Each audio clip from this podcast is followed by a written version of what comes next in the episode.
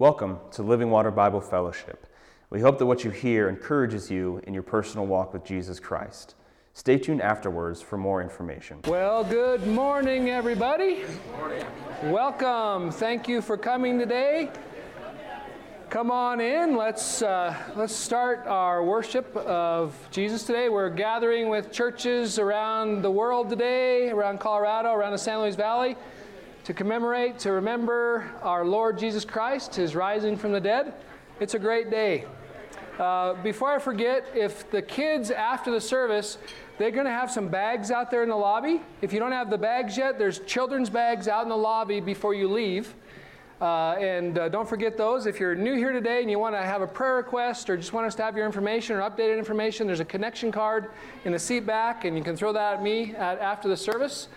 Uh, what else? Oh, I, I, do have an announcement to make. He is risen. Amen. Amen. Uh, let's turn our hearts towards the Lord and exalt Him. Uh, Daniel chapter 7. In my vision at night, I looked and there before me was one like the Son of Man, coming with the clouds of heaven.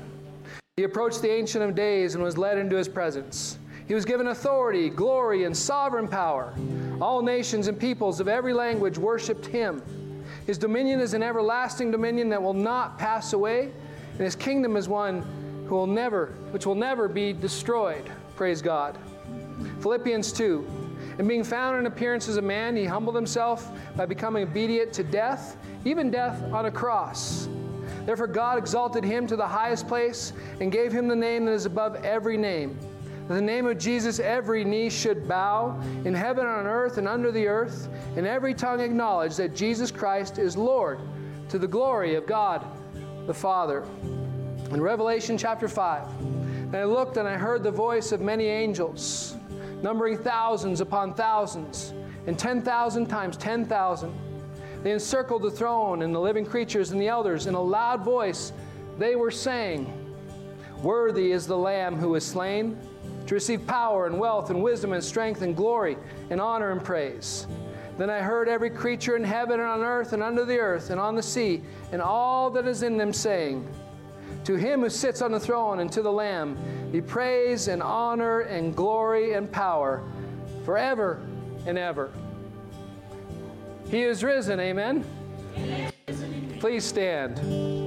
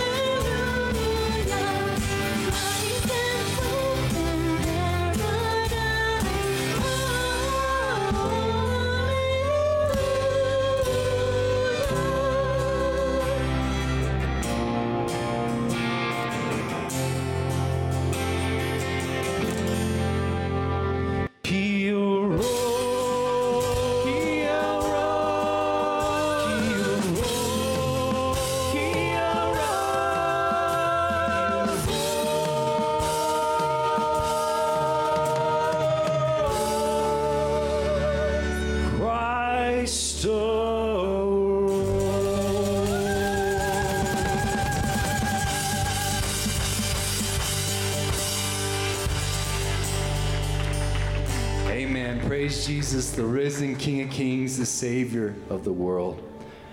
So, as we go into this next part, we're going to start off by singing, Woe, death, where is your sting? Oh, hell, where is your victory? Jesus is victorious over sin, over death, over evil. He lives, He reigns, and He is worthy of our worship.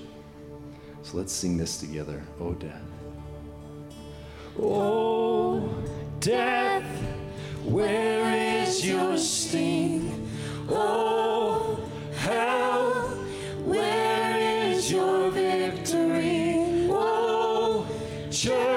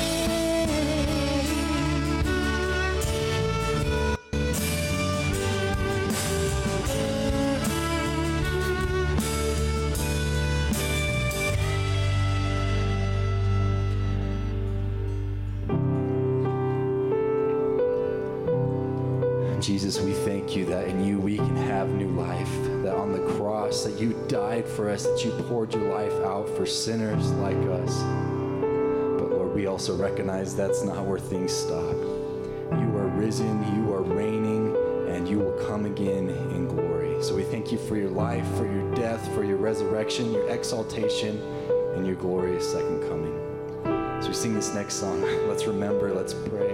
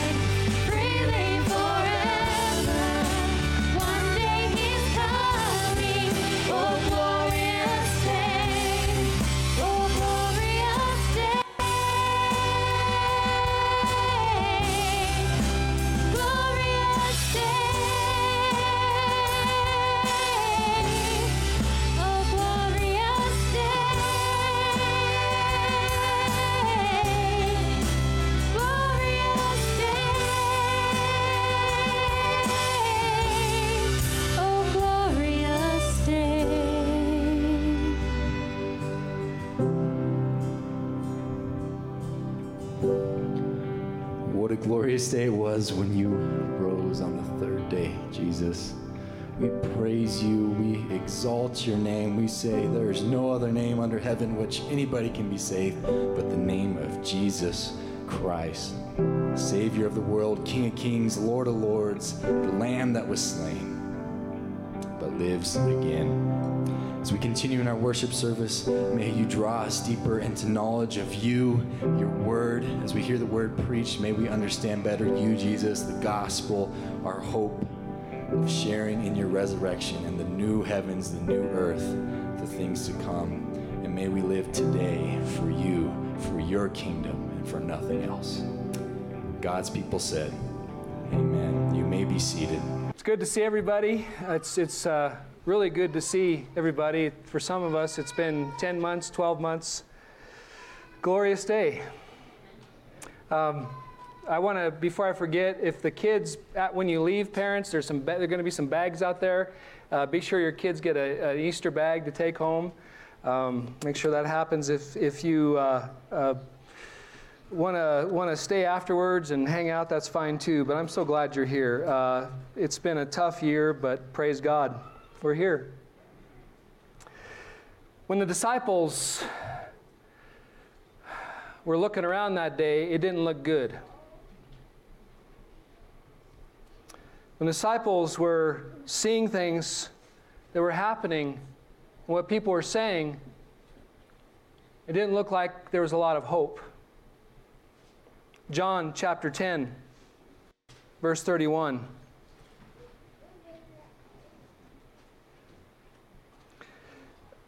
The hope that they had seemed to be ebbing away. The hope of a bright future, the hope of a tomorrow, it seemed to be departing rather quickly. The Jews picked up stones again to stone him. Jesus answered them, I have shown you many good works from the Father. For which of them are you going to stone me? The Jews answered him, It is not for a good work that we are going to stone you, but for blasphemy, because you, being a man, make yourself God. Far cry when Jesus first came on the scene, when the crowds were cheering him when everybody was excited about what he was saying, what he was planning, what he was teaching, far cry from the promise of the hope of the kingdom of God, they wanted to kill him. Well, they, they made it out of that, that trouble, that, that time, but uh, it wasn't too long after that that Mary and Martha sent word to Jesus Come, come back to Judea because Lazarus is dying. chapter 11, verse 7, what was Jesus to do? Then, after he said to his disciples, Let us go to Judea again, the disciples said to him, Rabbi, the Jews were just now seeking to stone you, and you're going there again? What was he thinking? What kind of love is that? Who does that? From the disciples' perspective, it was, it was the wrong decision. But Jesus answered, Are there not 12 hours in a day? If anyone walks in the day, he does not stumble, because he sees the light of this world. But if anyone walks in the night, he stumbles, because the light is not in him. After saying these things, he said to them, Our friend Lazarus has fallen asleep, but I go to awaken him. The disciples said to him, Lord, if he's fallen asleep, he'll recover. Basically saying, Why do we have to go if he's fallen asleep? He's sick, that's, that's fine, whatever. Why do we have to go? But Jesus had spoken of his death. They thought he meant taking rest and sleep. Then Jesus told them plainly Lazarus has died, and for your sake, I'm glad that I was not there, so that you may believe. In other words, so that you may trust, so that you may not judge by mere appearances. But let us go to him. So Thomas, called the twin, said to his fellow disciples, Let us also go that we may die with him. Uh, when they signed up to follow Jesus, they had different uh, pictures in their minds. when they heard Jesus preach, they, they, they heard the kingdom of God coming. They, they heard of a utopia coming upon Israel. They, they heard of, of salvation and rescue. They heard of getting rid of the Romans. They, they, in their minds, they probably pictured safety for their family again and security and, and health and shalom, the peace of God throughout Israel. But now, Jesus seems to be walking into death trap after death trap. What was he thinking? When they started following Jesus, man, the crowds were excited about him. The crowds were cheering. The crowds were, were celebrating. Son of God, Hosanna. They, you know, they, they, glory to God, save us. His preaching started off, if you turn to Matthew chapter 4. Uh, John the Baptist had come, and John the Baptist, man, he set the nation aflame. Repent, for the kingdom of God is coming. Repent, for the kingdom of heaven is coming. In other words, God is going to show up. The long promised arrival of the king, it's coming, it's here. John the Baptist was preaching, and man, there was people coming out to get baptized. Uh, oh, yeah, I'm ready to meet my God. I'm ready to get my house in order. I'm ready to put myself before the king and come under the reign of the king. And Jesus followed that up when, when he started his public ministry after John was arrested. Verse 17 From that time, Jesus began to preach, saying, Repent for the kingdom of heaven is at hand. Kingdom of heaven, kingdom of God. The kingdom of God is at the door. Are you ready to meet your king? Are you ready to meet your God? The kingdom of heaven is here. And, and, and he preached that way. And disciples, man, when, when they signed up to walk with Jesus, to follow Jesus, to go wherever Jesus went, they're like, yeah, I'm all about that. Let's restore Israel. Let's make Israel the head, not the table, the, the, the tail. Let's, let's go after what Jesus is talking about. And, and Jesus, as he moved through Galilee, verse 23, he went throughout all Galilee, teaching in their synagogues, proclaiming the gospel of the kingdom, and healing every disease and every affliction among the people. So Jesus, wherever he went, he was teaching. And what was he teaching? He was bringing out the what we call the Old Testament. This prophecy is fulfilled. This prophecy is fulfilled. This is what God's doing today. And when he preached to crowds, what would he preach? He'd preach the good news of the kingdom. The good news of the kingdom, God is showing up. God is going to keep all his covenant promises with his people. God is going to do his work in our time, in our day, in our age. And to underline his preaching, he would do healings. There's a blind man who can see, there's a lame who can walk. Evidence pointing towards the truth of his preaching. He's not just blowing smoke, in other words. Look what he's doing around us preaching and, and healing, and people's lives are being changed. The disciples at the time, man, as they, as they started to walk with Jesus around Galilee, it was good. It was good. They were ready to live for Jesus. They were ready to die for Jesus until they really had to think about giving their life away.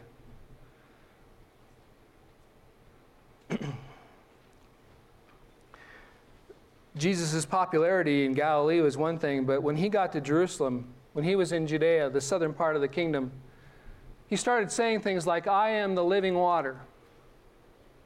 I am the bread of life. I am. He started telling them, I, am I'm, I'm the king of Israel. I am the Son of God. And as we saw in John 10, he claimed to be God. Remember when he, uh, when he decided to ride into Jerusalem on a donkey? He was proclaiming himself the Messiah. He was putting himself in a position to fulfill all of God's word and all of God's promises. And yet, when he got to Jerusalem and Judea, the, he, he started to get pushback. Who does he think he is? What is he talking about? He's a, he's a mere man. We, we know where he was born, we know his parents. There was scheming and plotting, and there was attacks. There was all kinds of plans in place to destroy him. It was getting hard and it was getting difficult. And the disciples saying, Why do we keep going back there? Why do we keep putting ourselves in this position? What are you doing, Jesus? They're going to kill you. and then on Friday morning, their fears became real. For Jesus had been arrested, Jesus had been convicted by several courts. Maybe they weren't all ethical or maybe they weren't all just, but they convicted him. And they brought him to Pilate and they demanded crucifix to, for them to crucify Jesus. and eventually Pilate said yes. And the hope that Jesus preached suddenly became hopelessness. The idea of what God was going to bring, suddenly it looked like it was dead in the water. Matthew 27, 32. Verse 33. What a horrible thing when they saw Jesus marching through the city of Jerusalem with the crossbeam. And then going out of the city, they had to have someone carry the cross for him because he was so bloodied and beaten and tortured. In verse 33, and when they came to a place called Golgotha, which means place of the skull, apparently the hill where they crucified him, we think it looked like a skull. Calvary means, it comes from the Latin calva, which means skull. They took him to Calvary, they took him to the place of the skull. They offered him wine to drink mixed with gall, but when it, he tasted it, he would not drink it. And some people, some scholars think, and it's probably right, this idea that they would usually try to deaden the pain or, or give narcotics to some of the criminals that they were crucifying so they would die quicker. But others think the mixed with gall part is a mocking on the part of the Roman soldiers. That, hey, Jesus, you're suffering. Hey, Jesus, you're going. Here, here's a drink, but it's mixed with gall, which tastes terrible. Ugh mocking him. They, the Romans, we, they were very cruel at times, and they were famous for their cruel, cruelty to those who were being crucified. Uh, they divided his garments among them by casting lots. Then they sat down and kept watch over him there. What, what a terrible scene. They're, they're gambling over his clothes. They've stripped him naked, and he's hanging out there before the whole world, and they're treating him like he's a nothing. They're treating him like he's a, as a dog they're treating him like he's just insignificant and inconsequential. They're rolling the dice, so they're just standing there waiting for him to die. They don't realize that they're fulfilling, fulfilling Scripture as they do it. And over their head, over his head, they put the charge against him, which read, This is Jesus, the King of the Jews. Uh, Pilate put that up there for everyone to see. He was he was mocking the chief priest. He was mocking the scribes. He was mocking everybody that called for his crucifixion because they wanted Jesus dead because he claimed to be king. So, so Pilate put him up there. It was like, he's the king of the Jews. He was getting even. They put him in a bad position, but look what happened. Jesus is there, stretched out, and it becomes a point of derision for everybody walking by. Look, he's the king of the Jews. Yeah, right. He's the king of Israel. What a joke. And so we see on this, this day where at one point people were worshiping him and following him and hoping he would be the Messiah. They were giving his, their life to him. Now he's, he's a cruel joke. He's, he's an object of mockery and hatred. Then two robbers were crucified with him, one on the right, one on the left. The Romans were bad, but what about his own Jewish people? And those who passed by were deriding him, wagging their heads. What an, what an image! Wagging their heads, wagging their tongues, wagging their fingers, saying, You would destroy the temple and rebuild it in three days. Save yourself. If you're the Son of God, come down from the cross. So also, the chief priests and the scribes and the elders mocked him, saying, He saved others, he cannot save himself. He is the King of Israel. Let him come down now from the cross, and we will believe him. That's not true. They had no intention of following Jesus. They taunted him again and again. Jesus was put on that cross at 9 a.m. He hung on that cross till 3 p.m. for six hours. He heard it again and again and again. He heard it from the passerbys. He heard it from the religious leadership. He heard it from the Roman soldiers. He heard it from everybody. Verse 43 He trusts in God, let God deliver him now if he desires him, for he said, I am the Son of God. And the robbers who were, were crucified with him also reviled him in the same way. Even the thieves mocked him, even the thieves taunted him, even the thieves treated him like garbage. And the irony of it all everything they're saying is true. He is the Son of God. He is the King of Israel. He was. He is the living water. He is the great I am. He is the bread of life. He is God. The disciples, his closest followers, all the men, ran away. Maybe John was there. But the women, they watched from afar. His mother, Mary Magdalene, the other Mary, they watched and they saw him suffer.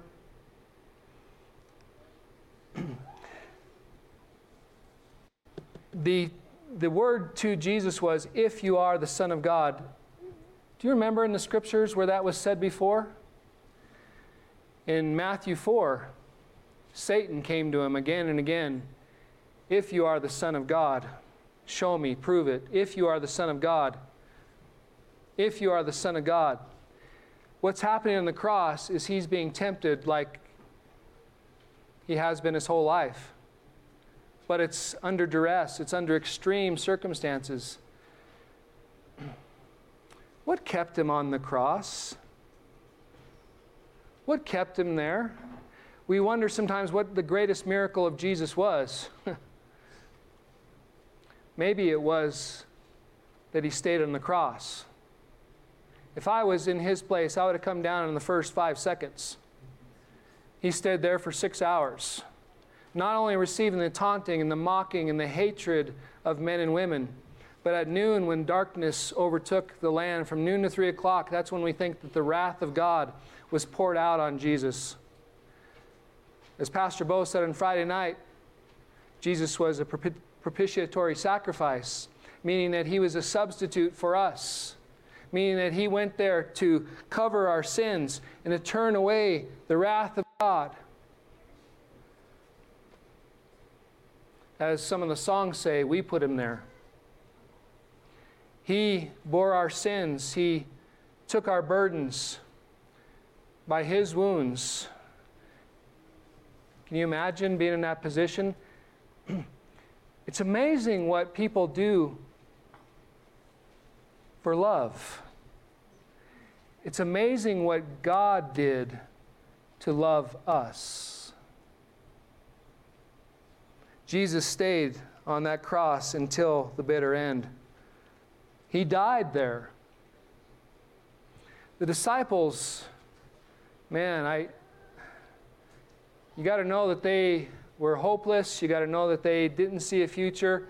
Remember when we read in one of the Gospels, Peter goes back to fishing? They, they, they were ready to give up. It was like the hope they had. It was like a corpse on a cross, the hopes they had. It was like a, a dead man laid in a tomb. They, they didn't have any hope anymore. What is the hope of Easter? What is this all about? A dead man laid in a tomb. What is so good about that? Matthew 28, verse 1.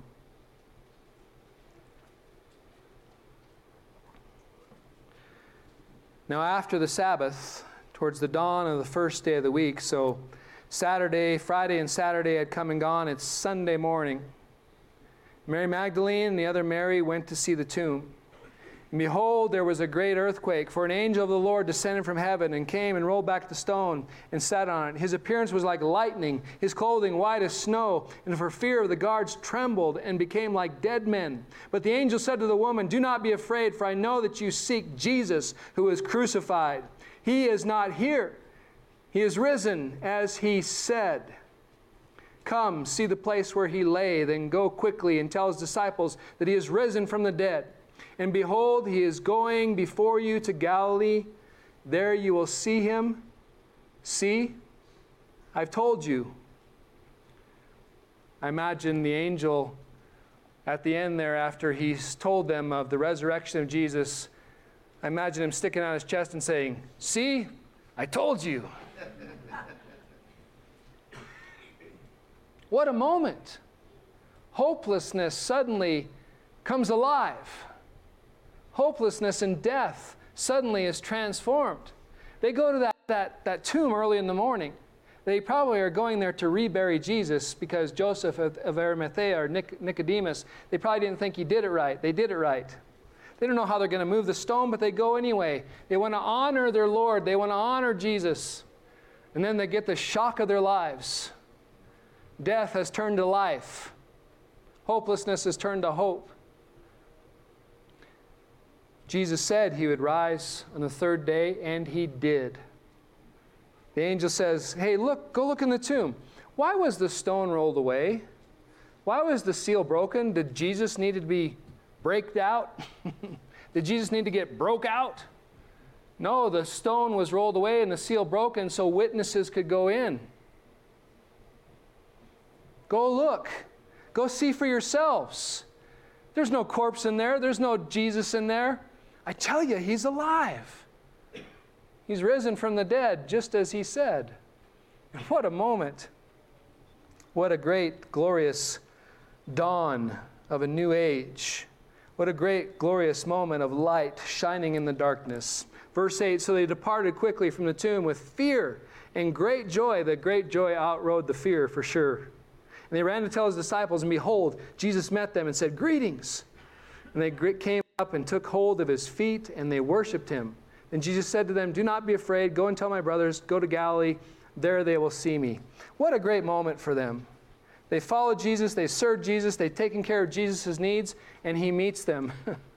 and, and he welcomes them. Now, they start to worship him. Uh, they start to worship him. Uh, did Jesus say, Hey, none of that? Don't worship me. I'm not like God. No, he welcomes the worship because he's the risen Savior. He is God. In other words, everything that he said is now true. If he predicted that he would rise on the third day, what an incredible prophecy, what an cre- incredible prediction. And it actually came true. If that great prophecy, if that great teaching came true, that means everything else that he ever said is reliable and trustworthy and should be believed. So he is the bread of life, he is the living water, he is the great I am, he is the King of Israel, he is the Son of God. And I tell you, the subject of our sermon today, that when he said the kingdom of God was coming, that is true as well. So they go, they go and tell the disciples, they, uh, they, they go meet the brothers, and, and you can imagine some of the scenes. We, we have some of the testimony in the other Gospels.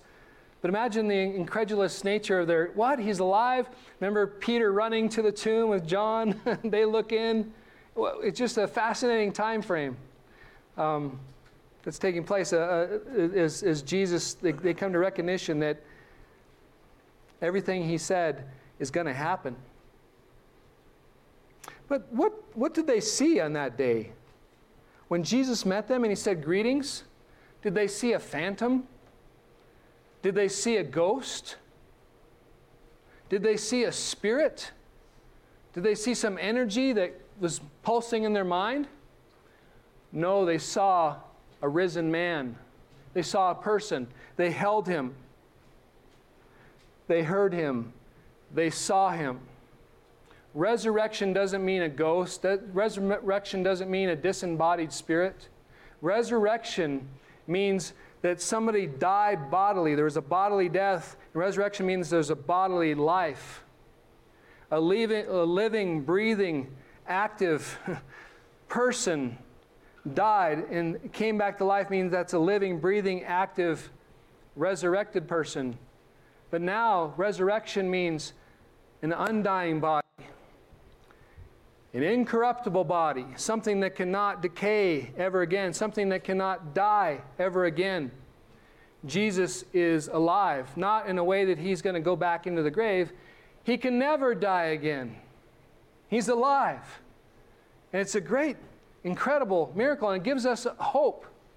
I'm going to talk about the hope of Easter in a moment, but I want to talk about the great news of Easter first. Because death will come to every one of you one day. None of us are immune, whether it's 40 years from now, whether it's 20 years, or whether it's tomorrow. Death, when it comes knocking, we cannot escape it. We will all find our grave or our, ter- our tomb or our urn. But because Jesus escaped death, because Jesus defeated death, all who trust in him, because Jesus has become victor over death, he's conquered death, he's had victory over death. All who trust in him, all who have given their life to him, all who have come under the reign of the king, all who are his, they will rise from the dead as well. Brothers and sisters in Christ, the good news of Easter is that because Jesus rose from the dead, death is not your master anymore. Death is not your boss anymore. Death does not control you anymore. The Old Testament pictures death as a gaping mouth ready to swallow and ready to eat and ready to take everybody that comes its way. And there's no escape from the grave. But Jesus has overcome. Jesus has won. And in him, you will win too. That's the good news of Easter. And so we start thinking about that. We start processing that, that, man, I don't have to be afraid of death because Jesus is the victor. Jesus is the Lord of death. He's the master of death. He's the king of death. He owns death. He owns the keys to Hades. There's nothing he can't do. And so we start, man, you start reading the New Testament with those lenses, with those eyes, it becomes super hopeful and joyful and exciting. Look at John chapter 14, just as an example. John chapter 14, verse 1. Now, if Jesus did not rise from the dead, this is all foolishness. But since he did rise from the dead, this is true. Let not your hearts be troubled, Jesus said. Believe in God and believe also in me. In my Father's house are many rooms. If it were not so, would I have told you that I go to prepare a place for you? And if I go and prepare a place for you, I will come again and will take you to myself, that where I am, you may be also. Because Jesus rose from the dead, he says, upon your death, he's going to come get you and take you to be with him. He says, in his Father's house, heaven, there's many rooms. Lots of room for you in Jesus Christ. When we die, because Jesus rose from the dead, we can have this confident expectation that even when, when, that, when that machine starts to beep, when it goes in that beep, when it's, when it's done, when we're done, we're not done in Jesus Christ. We will live again. We will see our beloved in Christ again. Our spouses, our children, our grandparents that are in Christ, we will be reunited with our beloved in the Father's house. Everything Jesus said, because he came back to life, because he predicted and his prophecy came true, we can believe everything else he said like this. So, the great news of Easter is Jesus has won the victory, and we, in him, will be victorious over death as well. But I tell you, brothers, there's more to the story than that. I tell you, my sisters, that there's a greater hope that is found in the scriptures that than just going as souls to heaven. If you look at chapter 28 of Matthew, verse 16, the great news of heaven is that we will go on living after death if we are in Christ, but the great hope of Easter is that there's a great future ahead, a resurrection future. Chapter 28, verse 16. Now the eleven disciples went to Galilee, just as Jesus had told them, to the mountain to which Jesus had directed them. And when they saw him, they worshiped him. Again, worship. Jesus didn't poo poo it, he didn't say no, he welcomed it. But some doubted. And so we, the question is what, what, who are those that some doubted? Remember when he told the, the, the women to, hey, go tell the brethren, go tell the brothers? Some think that it was more than just the 11, uh, the apostles, the, the disciples. Some think it might have been a wider group. In church history, there's been several people that think that what, what happens here in Galilee, it's what took place in 1 Corinthians 15 when uh, more than 500 brothers, more than 500 saw Jesus at the same time. But we're not sure. But by this time of Matthew 28, uh, Jesus has appeared uh, to the 11 at least twice. And so the 11 have already seen him. They've already kind of come to grips with his resurrection. But maybe there's some others with them that still doubt. We're not sure. And Jesus came and said to them, and, and listen to, to these claims. They are the most incredible claims ever, maybe even greater than the claim to rise from the dead. All authority in heaven and earth has been given to me. Go therefore and make disciples of all nations, baptizing them in the name of the Father and the Son and of the Holy Spirit, teaching them to observe all that I have commanded you. And behold, I am with you always to the end of the age. Now, there's several claims there. The last one there, I'm with you always to the end of the age. Jesus claims to be omnipresent. He's risen from the dead. He's, he's claiming to be with the disciples always. And it's not just a short term thing, it's, it's now it's been 2,000 years. His presence is, is everywhere with his people. It's not like he leaves for a while and, and I'm going to come down and see what they're doing for a while. Oh, okay, carry on. It's not like that. Present with his disciples. If you are in Christ, he's present with you till the end of the age. That's an incredible claim. That's a magnificent claim. That's a, that's a huge claim. But notice his other claim. He claims to be on the same level as the Father and the Holy Spirit. Baptize them. He's telling his disciples, hey, go baptize them in the name of the Father, the Son, and the Spirit. He's claiming to be on the same level of God. He's claiming to be God. Okay? And, and, and he has the audacity from maybe the disciples' perspective. Maybe they don't realize what it means to be resurrected. Maybe doesn't, they don't realize what it means to be the Son of God. But, but he's saying, hey, and, and, and give them all my teachings. he doesn't say, go to the Old Testament. He says, he says, Give them my teaching, everything I've commanded you. That's, that's audacious. In the, in the monotheist culture, in the Judaism that was, man, the idea that there was someone besides Yahweh who could command, but what they don't realize is Jesus is Yahweh. He is the great I am. But the most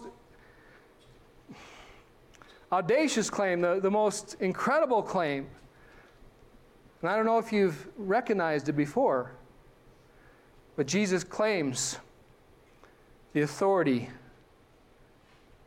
all authority. Jesus came and said to them, All authority in heaven, on earth, it has been given to me. Do you hear what he's saying? He's been preaching about the kingdom of heaven.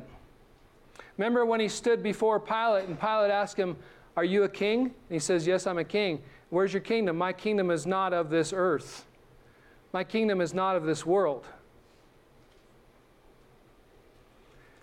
Here, Jesus is saying, after the resurrection, all authority in heaven and on earth has been given to me. He's been preaching the arrival of the kingdom of God. He's been preaching the arrival of God coming to the earth. And now he's saying, it's here. With my resurrection, the kingdom of God has been inaugurated. The reign of God in this world has started. I have all the authority. God has given me all the authority that ever is and ever will be. That's a massive claim. And we know it's true, this, this idea. Like he says, and basically what he's saying, okay, my promise that I told you, it's happening now. I promised you that the, the kingdom of God was at the door. I promised you that the kingdom of heaven was near. I promised you that it was in your midst. And here I am right now. And we know it's true because what did he do initially? What did he do right away? He said, Now go build my kingdom. Go make disciples. Go build my kingdom. Go make disciples.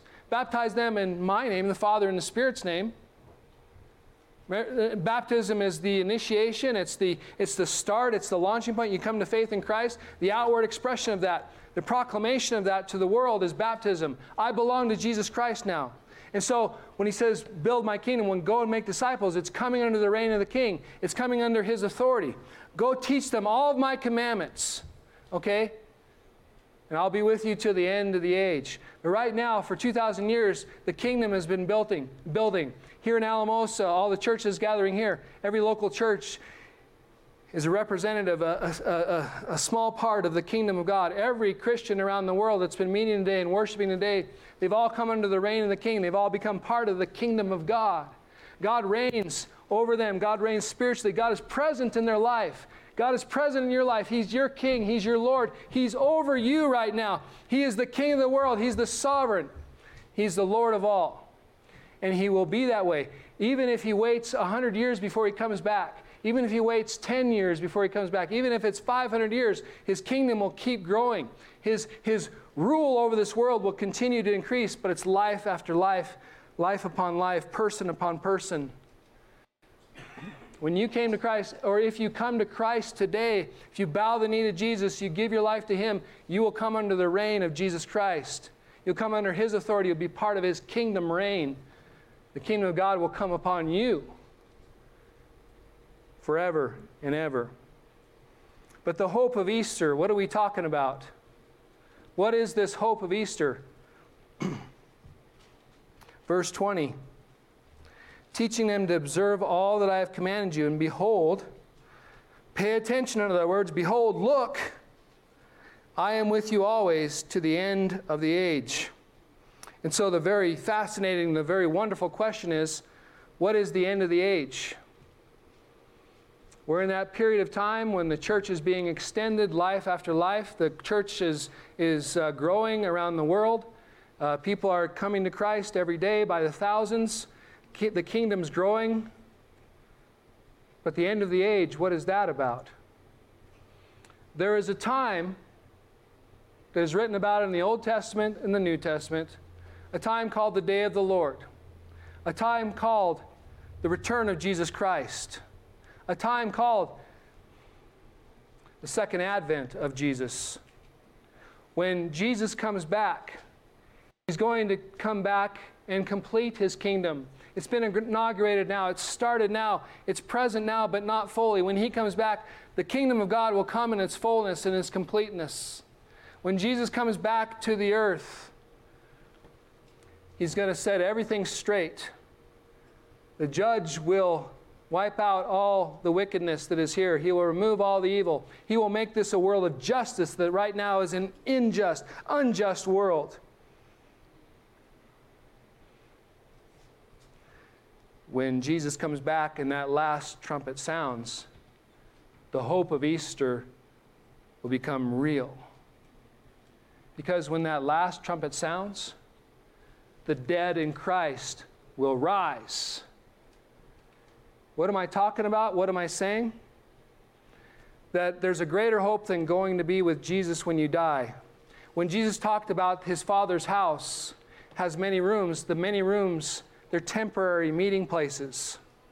They were used in the culture, in the Greek culture, to describe the words he's using there to describe temporary meeting places. When the thief on the cross died and Jesus says, Today you'll be with me in paradise, that again was a temporary resting place, a garden like place, until the end came. If you die tonight, and if you're in Jesus, you will go to be with Jesus in his Father's house. But there's a day when Jesus comes back, when Jesus will raise your body from the dead. You were never meant to be a disembodied spirit living forever. You were never meant to be this, this spirit floating around in the ether playing a harp forever. You can't play a harp without, without any body, but I don't know that idea. You see, God is bringing this world back to Himself.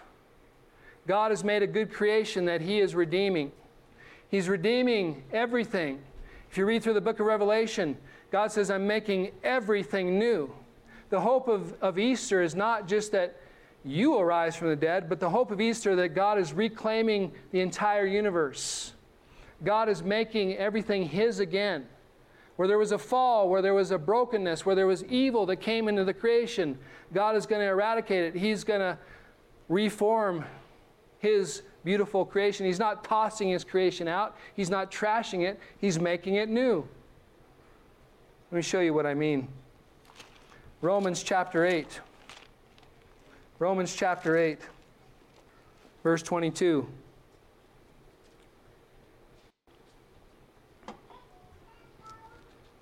For we know that the whole creation has been groaning together in the pains of childbirth until now. I teased the second service that I knew what childbirth was like, and none of them laughed. I don't know what it's like, I just know it's painful. The creation, however, has been groaning, groaning inwardly the, the poetry there is that the creation is waiting, waiting for God to come back. The creation is waiting for God to restore things, to make it new, because creation has been in bondage to sin. The creation groaning together in pains of childbirth until now. And not only the creation, but we ourselves who have the first fruits of the Spirit. When uh, the Bible talks about the first fruits, what is that? There's a, a fruit that comes on a tree, say an apple tree. The first fruit is likely to be followed by other fruits. Jesus is the first fruit of the resurrection, followed by a general resurrection. The end of the age, the Jewish people that believed in resurrection during Jesus' day, like the Pharisees, they believed in the resurrection. What they, what they understood by that was when God came back at the end of the age, there would be a general resurrection that all the godly Jews would rise and to be part of God's new kingdom upon the earth. Not only the creation, but we ourselves who are the first fruits of the Spirit, the Spirit's going to spread to others. We groan inwardly as we wait eagerly for what? For the adoptions as sons, the redemption of our bodies. Your body in Jesus Christ is not meant to stay in the grave.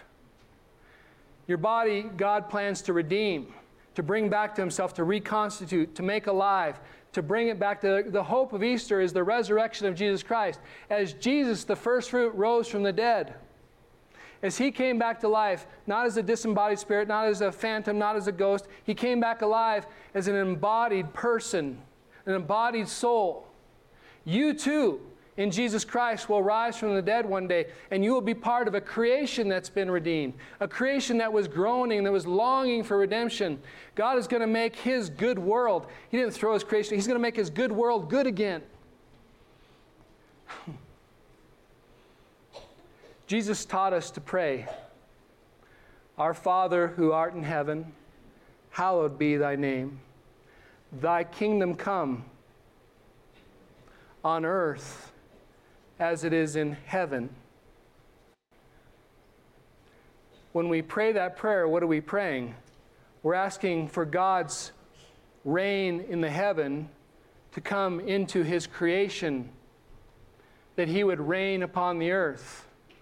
What I'm telling you is that your Easter hope in Christ is that once you die and you go be with Jesus, that that life after death will become a life after life after death when the whole creation at the second coming Christ is renewed and everything is made new and fresh, you will be made new and fresh too. You will rise from the dead and you will be part of a living, breathing creation. As Pastor Bo said on Friday night, the Bible started with a garden scene, a perfect scene, and God is restoring the fallen, broken world to that beautiful, just place once again. We catch it sometimes on a spring morning when the birds are singing and the fragrance is in the air and the wind's not blowing. We catch it in the laughter of children. We catch it in the unity of the brethren. Red, yellow, black, and white, they're precious in God's sight. We catch it when people are living together in harmony and love. We see a glimpse of the kingdom of God that is coming upon the earth. Jesus promised that the kingdom of God would come, and it started, and it's coming, and it's going to happen when Jesus comes back. What does the Father's prayer, what is the prayer that Jesus said that he taught us to pray? What does it look like when he says, May your kingdom, May your kingdom in heaven, may it come upon the earth. What, what, what does it look like? When that prayer is answered, it looks like Revelation chapter 21 and 22. Though we die, we live again, and though we are raised into the presence of God, God will bring us back with Him when He reconstitutes and remakes the earth holy and pure and bright. Chapter 21 of Revelation, verse 1 Then I saw a new heaven and a new earth. The first heaven and the first earth had passed away, and the sea was no more. And I saw the holy city, the new Jerusalem, coming down out of heaven from God, prepared as a bride adorned for her husband. The imagery here suggests that that could be the church, the bride of Christ, coming down out of heaven. And I heard a loud voice from the throne saying, Behold, the dwelling place of God is with man. He will dwell with them, and they will be his people, and God himself will, wi- will, will be with them as their God. He will wipe away every tear from their eyes, and death shall be no more, because death in the kingdom of God is abolished. Neither shall there be mourning, nor crying, nor pain anymore, for those things in the kingdom of God are abolished. There's no need for those things anymore. For the former things have passed away. And if you keep reading, Jesus says, I'm making everything new. And that includes you. The hope of Easter is that you will live in the kingdom of God in Christ. You'll be present with God. You'll be present with your family. You'll be present with the people that God has redeemed through the blood of the Lamb. It'll be a beautiful place and a just place and a glorious place. Oh, glorious day when Jesus Christ comes back. Oh, glorious eternity when Jesus Christ reigns upon the earth. Worship team, would you please come? the good news of Easter is that you will live after death. The hope of Easter, the hope of the Bible, the plan of the Bible, the plan of salvation is that you will live forevermore in the kingdom of God, in the new heaven and the new earth, in a resurrected, living bodily state. And we can only imagine how great it's going to be. I would ask of you today to make something clear in your mind. I would ask you to make this very, very clear in, in your mind that you know Jesus Christ, that you've given your life to Jesus Christ, that you've confessed your sins and turned your life over to Him. It's said that uh, there can only be one person on a throne at any given time. It's, it's said that uh, your heart is like a throne. Your decision making, your, your core of who you are is like a throne, and, and either you are sitting there or Jesus is sitting there. If you're sitting on that throne, the throne of your life, you're probably living for self.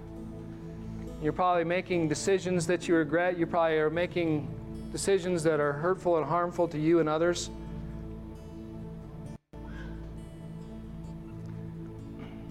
I ask you to make that decision today to let Jesus be on the throne of your life. To get up out of that chair of, of being control of your life, of being over your life, and ask Jesus to sit there as your king. He is the king of the world. He will be forever and ever. The Bible says that the name of Jesus, every knee will bow and every tongue will confess that He is the Lord of all. Some people will do that under duress as they acknowledge that Jesus is the Lord. I call on you to give your life to Jesus today, to come under His reign and live forever as His subject, as His disciple, as His follower, as His worshiper.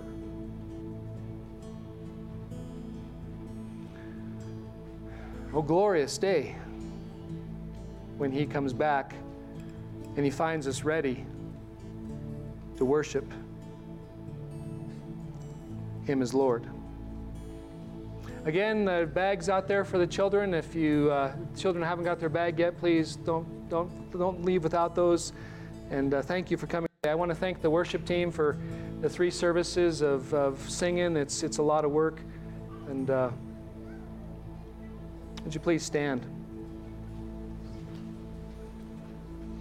But God Almighty, I pray for these people. I pray for us on the stage. I pray for our church. I pray that uh, more and more people would come under your reign, Lord. I pray that we would all be decided in our minds and our hearts who is our Lord, who is our God, who we follow.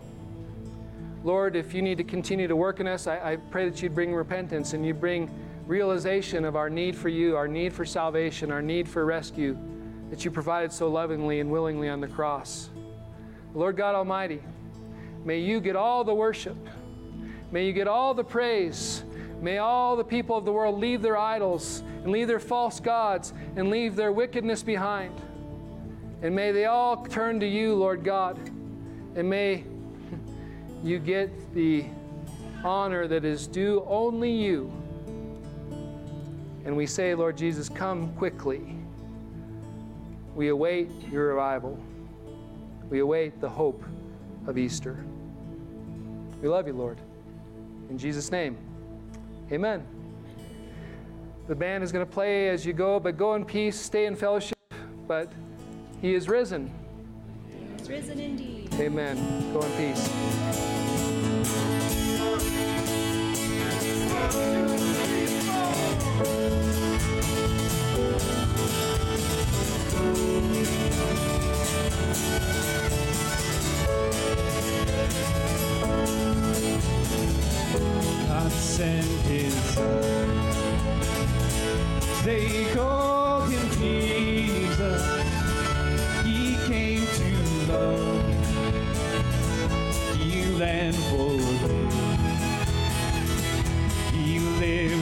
died to buy my pardon. An empty grave is there to prove my Savior lives. Because He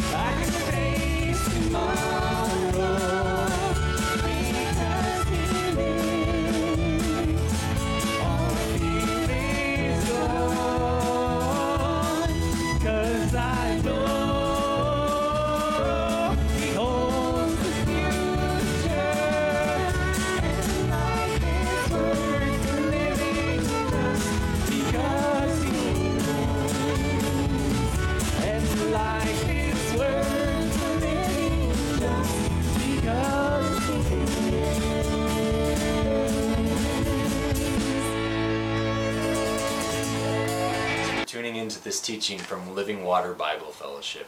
We hope that you are encouraged and challenged by this video today. Living Water exists to lead people into a life changing and an ever growing relationship with Jesus Christ.